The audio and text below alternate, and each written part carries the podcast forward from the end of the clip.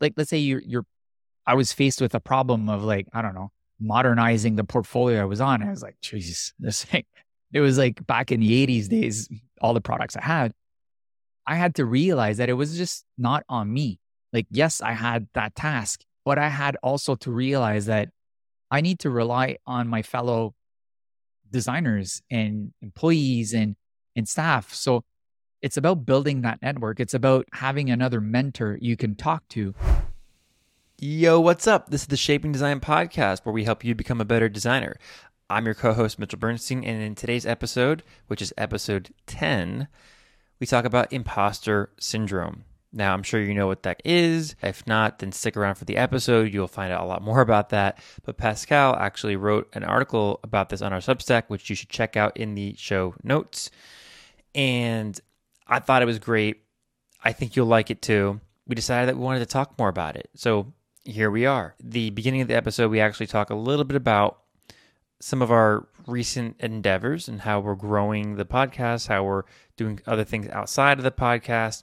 So stick around if you want to listen to that. If not, then just fast forward to the imposter syndrome part. But without further ado, here we go. Yo, what's up? Yo, what's up, man? How you doing? I'm doing good. Uh, you know what else is good? Uh, no. What? Our podcast, our stats, everything's going good. everything's going in the upward trajectory. I said I the word right. We're we're climbing. It's a steady Mm-hmm. and slow pace. Uh, not slow, but I said we're uh, efficient, consistent pace.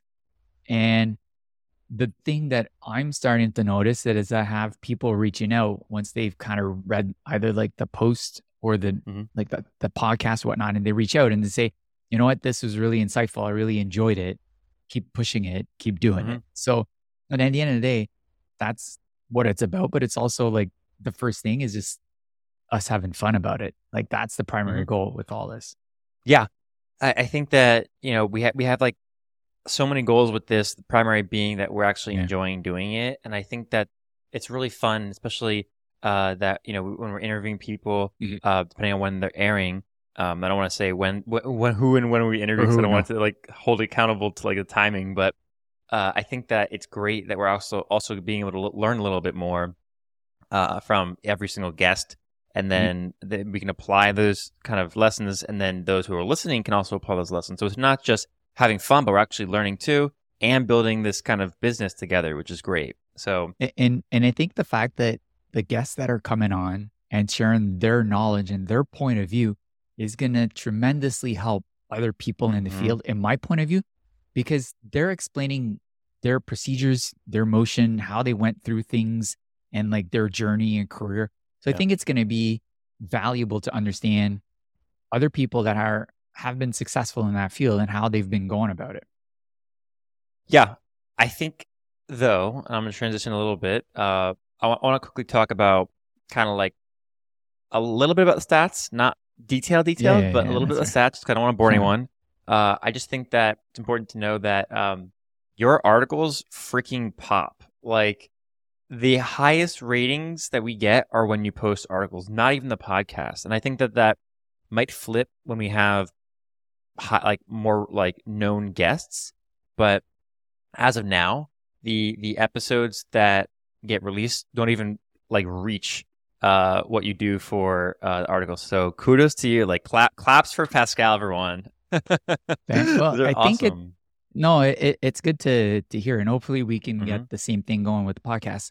Yeah. I try to just approach things by sharing my point of view and my experience into the mix. So Yeah. If it helps and it resonates with people, awesome. That like that's literally my goal.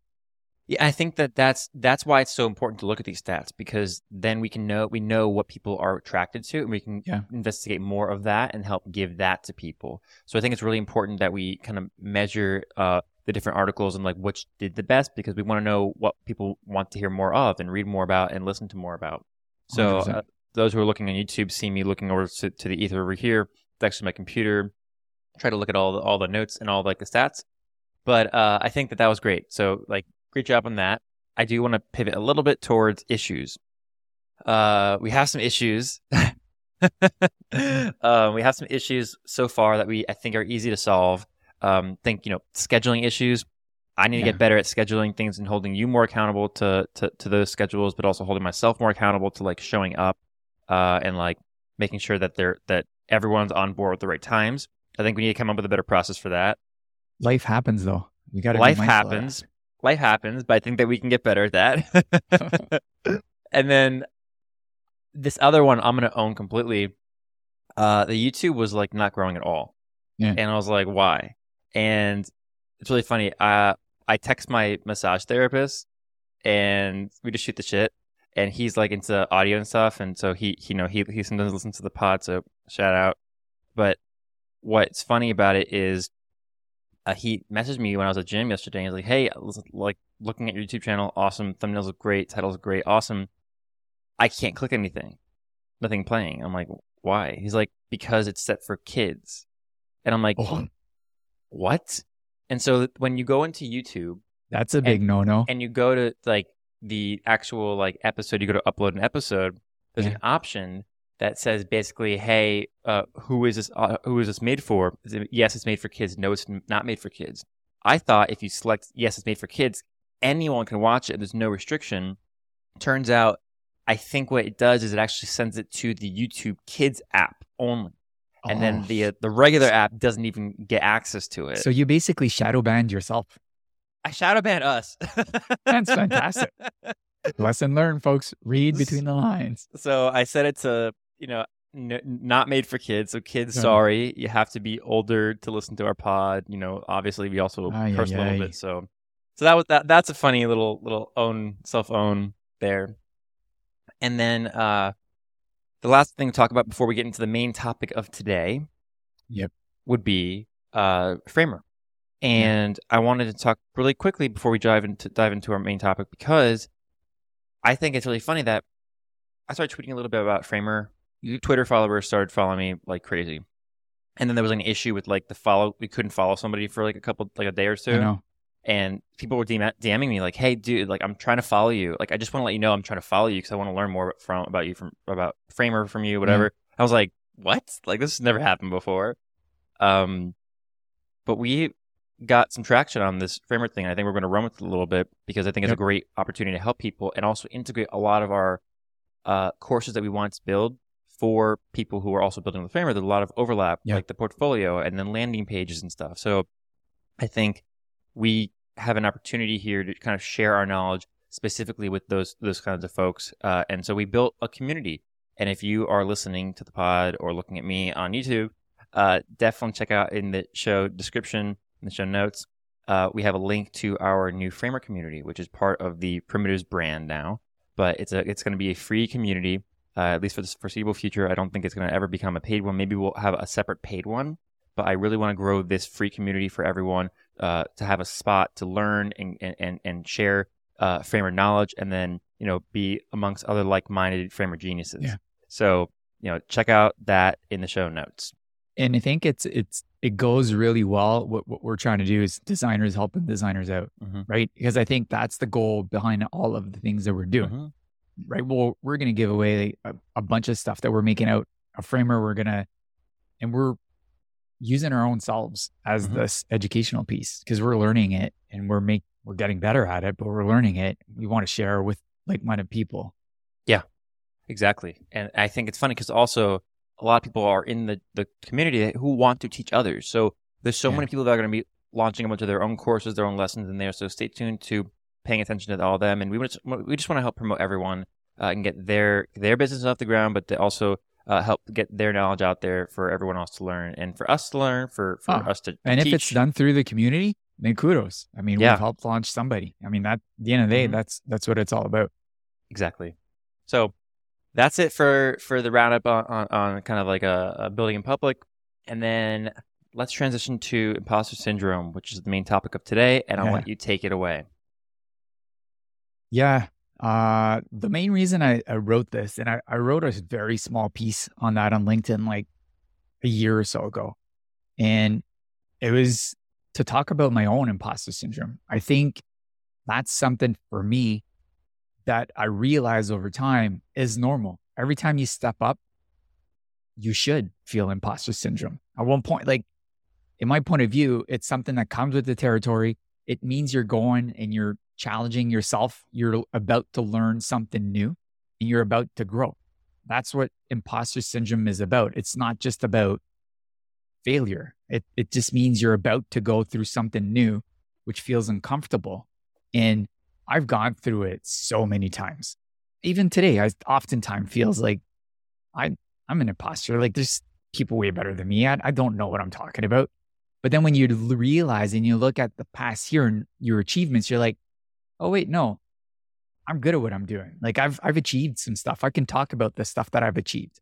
So, you know, it it I've gone through it so many times. Every time I leveled up or I changed career paths or, you know, I changed companies, I've always gone through parts of imposter syndrome, some significantly big and others not.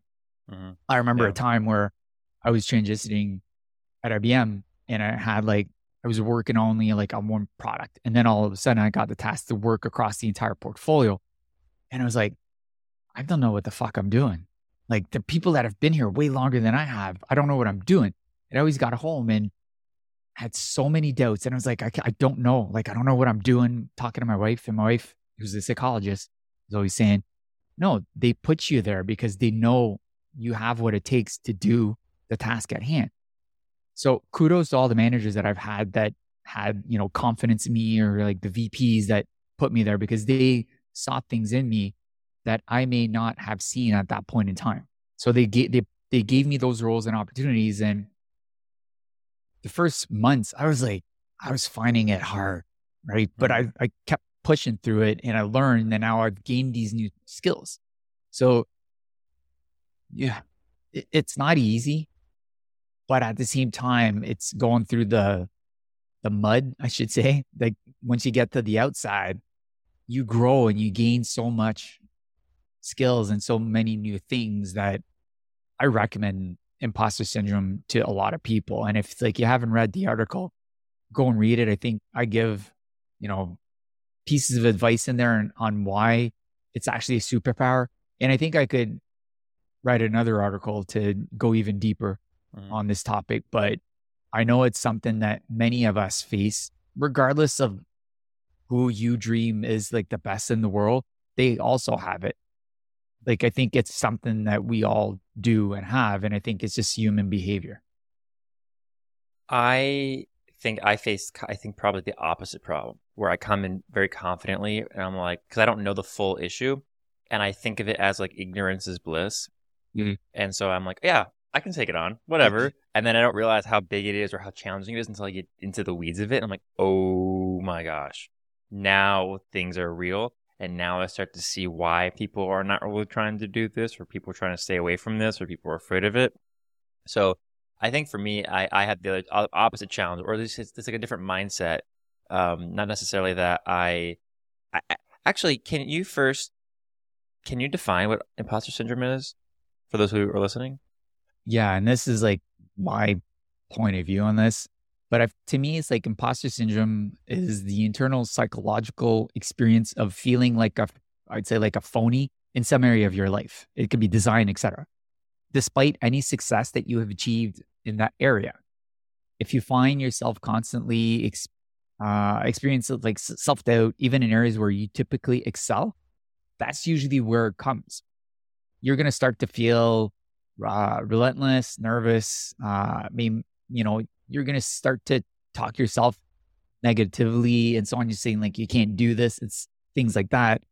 Those are usually things that I consider being imposter syndrome, being like you're there, but you don't feel you have the skills and behavior to do so. So you feel like an imposter in that field. Say like if every time you get like uh, you're hired at a different company, but it's way higher up in your pay grade, you can feel imposter syndrome for a while because you're like, I don't know if I can do it. It's it. Those are like my point of views on what I would consider like a very s- small definition of imposter syndrome. Would just out of curiosity, how many designers do you think face this out of all the designers in the world? do you think it's like a majority of designers? Think, like it's like a designer thing? I think everybody does, but it's not just designer. I think it's just the human behavior when they, I think everybody faces imposter syndrome. Like even my Okay. wife, who's like, like a keynote speaker and like, or a TED Talk speaker, I should say, and like her field, she still feels it. I think it's the fact that we're put somewhere and you feel it. I think it, confidence comes with it and like you start to learn that imposter syndrome is just your brain telling you that you know self doubt and whatnot. Confidence is going to come into play as well. But I, from a, in a designer perspective, I think everybody faces it, regardless of who we look up to. And I think it's just normal. Are there tactics or strategies that you laid out in the article, maybe you want to talk about that help you overcome it? Let me f- let me flip that question back Yeah. to you, Okay. right? Because you've read it. What stood out as y- to you that you potentially didn't know? Like uh, the thing, and I know we we talk about all this often, and you know you you read the article way before like everybody else, but is there anything in there that kind of stood out to you? I, I think honest honestly though the, the thing that stood out to me the, the most was the fact that you faced imposter syndrome because I didn't take it that you did, especially through all of our chats, Yeah. seeming that you kind of you I know you know the answer to so many problems that we face together and like the solutions were like right there in front of us and you already were starting the solution when you were telling me. So to me, the, the biggest thing that stuck out was that you even faced imposter syndrome at this point in your career. Um, that honestly shocked me a little bit. Not that it's like a bad or good thing. I just didn't take it because the way that you spoke so eloquently about some of the uh, problems that we needed to solve and how to like go about them. You know, when we were leading different groups at IBM for des- design patterns, you know, we didn't all have the answer, but you were very confident in leading some of the discussions and saying like, look, like, you know, we have to get to this point. Let's figure out a solution. Here's a proposal. And, you know, a lot of people kind of froze up, including myself. And, you know, I think that we were all like, kind of like, wow, okay. So he like obviously knows the answer to this. Let's just go with that. Um, and then, you know, working at other companies too with you, uh, it, it seemed like to me, you already had like 10 steps ahead. So to me, that that's what would out the most, honestly. Oh, great. Ah, thanks. First of all, thanks. but I think I think it goes back to one of the things I said is putting yourself out there. And the biggest thing lesson out there is like learn from your failures. just do it. I mean, that's that's the big thing is Yeah. separating your past self to your new self, where you've acquired tools to face things. You may not know the definite answer, but you have skills and knowledge that you're able to put together to go and solve the problem at hand. And it's not about doing it all yourself. You got a team to rely on, get them to push further. And it, it's about the collectiveness of all this. And I don't think nobody has the answer to everything in life, but the the more you do it, the more you have the confidence that you have enough skills to go and face any problem that you're going to be facing. And I think that that's a major thing in all this. I think maybe to, to bring it back to like the, the, maybe originally what you asked me about, like flipping it around, like what, which one of the solutions Yeah. or like tactics, I'd say probably the, the, like building the support network. I didn't really think about that one as like a thing that would be necessary that could actually help push you over that, that hurdle. Yeah. Can you talk a little bit about that specific one, the building this, the support system? I think it, and I'll, like I'll talk to my own point of view on this from like an, a point of view and an experience. When you, when I got uh, the chance at IBM to be a lead or like a, a design principal, uh, Fahad, who was my director at that point and like one of my favorite mentors still to this day, told me it's like it's not about you doing it, but it's about leveraging the people you work with to get it done. It's about getting like the so it's not about just using yourself. Like let's say you're you're I was faced with a problem of like, I don't know, modernizing the portfolio I was on. I was like, Jesus, this thing.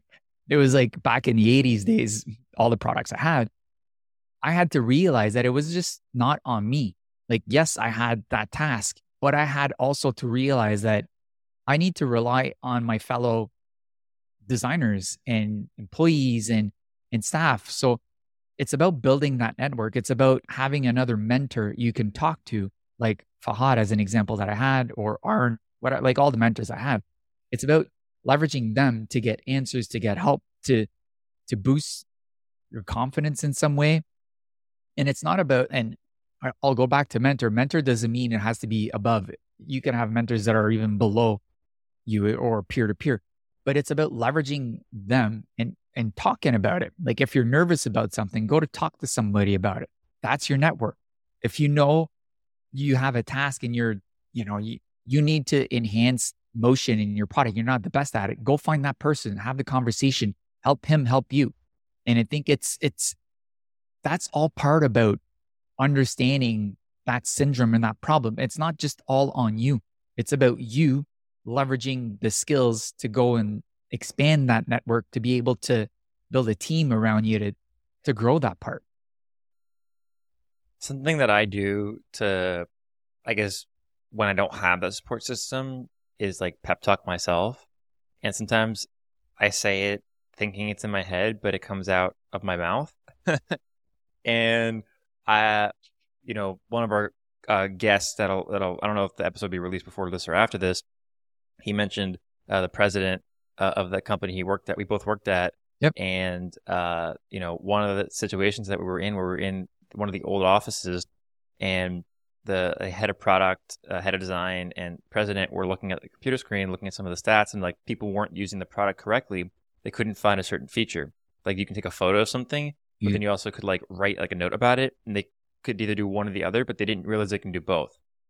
And so they were like, "Why is anyone doing this?" And like, then they were using the product differently, adding a comment to a different part of the product or something. And I was myself looking at the other screen, like wasn't even looking at it. And I was just like, "Why not?" And then they're kind of like talking to themselves, So like, "Why can't we like figure this out? Like, there has to be a way we can do this, right?" And then they're going back and forth, like, like I don't know how we can solve this problem. I don't know how to like dissolve design for this. And I was sitting myself looking at the screen like, why not? And they turned around, they're like, What do you mean why not? Like what what do you mean why not? I'm like, why not solve it? And they were like, Okay, what do you mean? And I just kind of used that as my model. It's like, oh, can't we do this? Why not?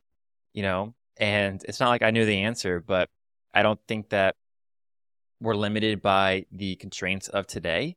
It's something that I, I'm very like fond of Steve Jobs saying, which is he has a quote of like everything around you is built by somebody no better than yourself. Yeah, hundred right? percent. And that like stuck with me for so long. It's like along those lines of quote, and it, it makes so much sense to me because like everything around you, if you are in a room, there's not a single thing that isn't designed by somebody else. Like think about that. Like somebody had to come up with the like the paint for the wall, the screws for the desk, the you know the machinery that built the camera, uh, every single thing around you. If you're not sitting in, a, in like a forest, then you know you're surrounded by design. You're surrounded by thinking, and that and to think, me is amazing. And that's like so on point because that can cause imposter syndrome, and you'll never. And as a point is like, let's say you're in a small town and you think you can never get out of that of like that town that thinking alone is stopping you from moving up because if you think about it, you're in a small town working for a small agency and you're thinking, I'll never work at Google. I'll never work at those. But those aren't like, they're just other designers. They're not necessarily better than you are. You could be way better than them.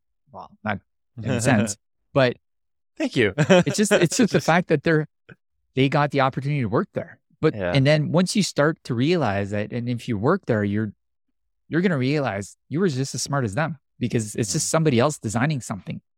And I, like you pointed out, everybody designs something and it's just somebody the equivalent of you designing just he's not working at the same company. Exactly. Yeah. But I think it like having that mindset causes that triggering yourself because it causes like that self doubt. It causes that you look up to these companies because they're all companies we we use and work. But once you have the opportunity to work for these big companies or like the, the big tech companies, you realize that everybody's the same. It's just they're, but like these big companies just packed with more talented people because they have the money to pay all these people. But at the end of the day, it's just the same. You're just solving problems. And it goes back to the past conversation we had with one of the guests where don't get attached to the problem, uh, this, uh, the pixels, stay attached to the problem. And when you take that away, that that was something that kind of took a lot of the imposter syndrome away. Was that they're not judging my pixel work right now. They're just judging the problem I'm trying to solve. Is it achieving the goal we're trying to mm-hmm. design for? So I think it's a lot of it, it plays in your head and all this. Yeah. And I think one of the best lessons I learned from uh, working at IBM and had the opportunity to work on is, you know, like when you, when IBM has like those think conferences. Yeah.